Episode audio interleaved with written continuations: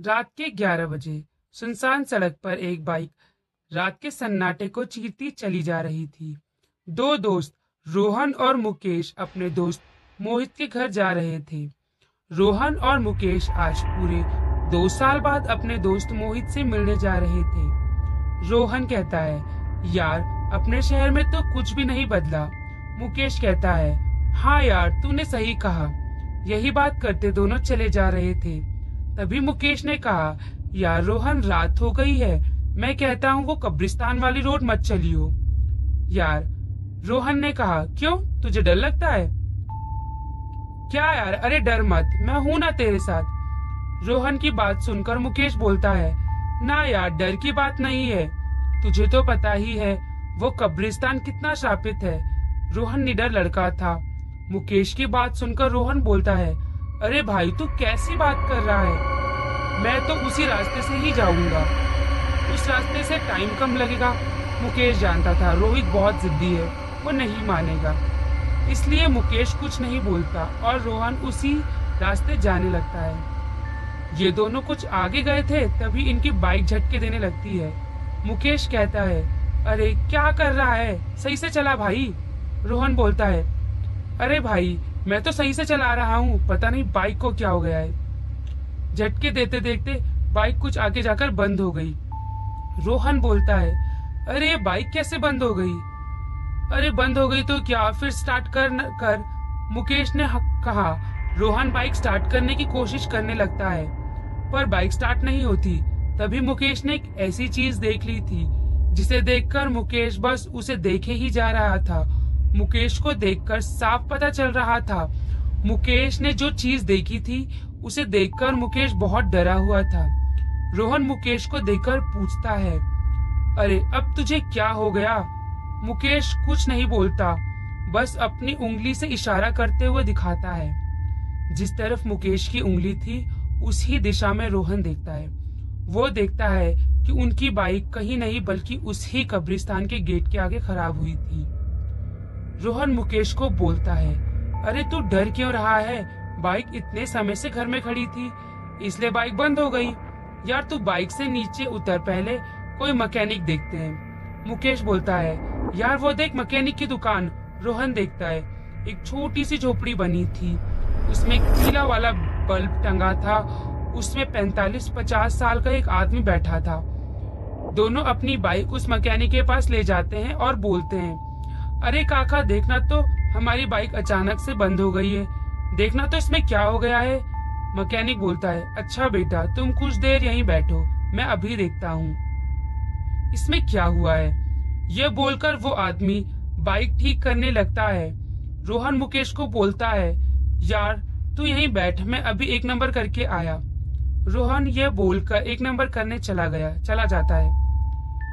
रोहन जब एक नंबर करके पीछे मुड़ता है, वह देखता है, उसी के पीछे एक आदमी खड़ा था और वो उसे देखे जा रहा था। रोहन को ये देख बड़ा अजीब लगता है। वो आदमी तभी उसे बोलता है, वो जो लड़का वहाँ बैठा है, वो तुम्हारा दोस्त है ना? रोहन जवाब देता है हाँ है तो?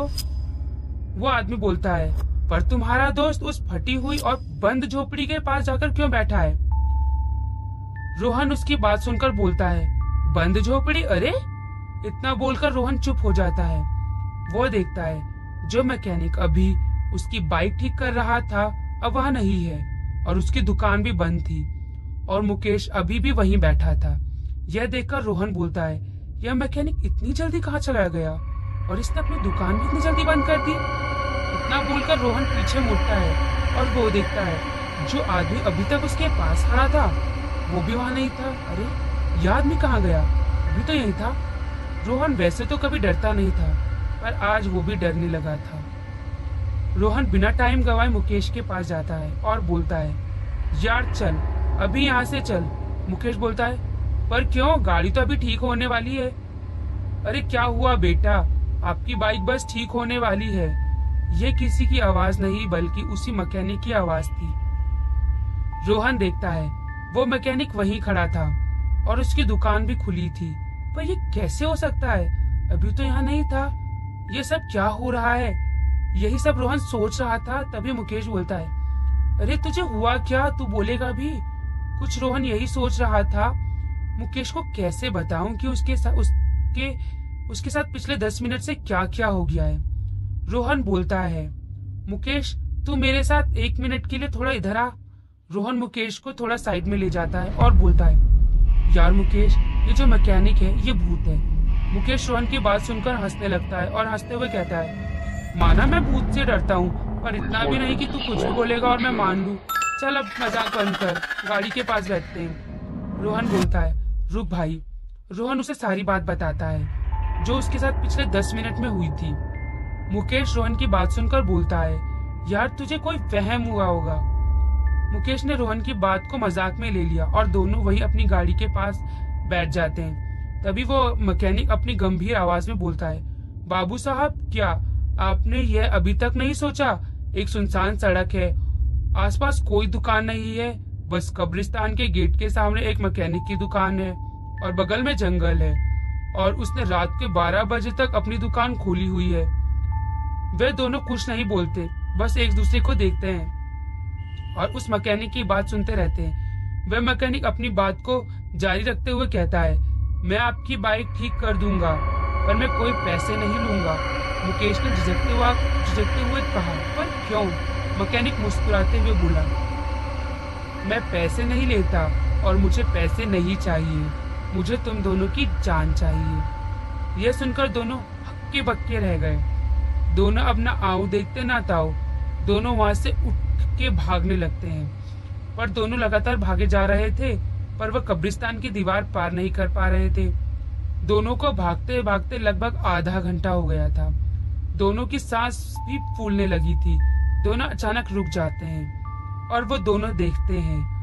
आगे उसी मकैनिक की दुकान और वही कब्रिस्तान का गेट। दोनों भागते भागते फिर वहीं आ गए थे।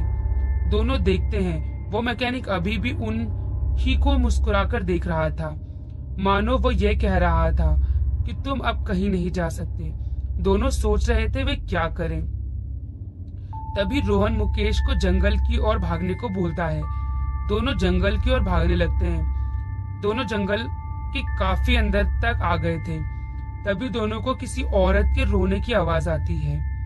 जिस ओर से रोने की आवाज़ आ रही थी दोनों उसी ओर देखने देखने, देखते हुए देखते हैं। एक औरत उनसे थोड़ी दूर बैठी है, अपने सर को नीचे की ओर करे रो रही थी। रोहन उस औरत के पास जाने लगता है।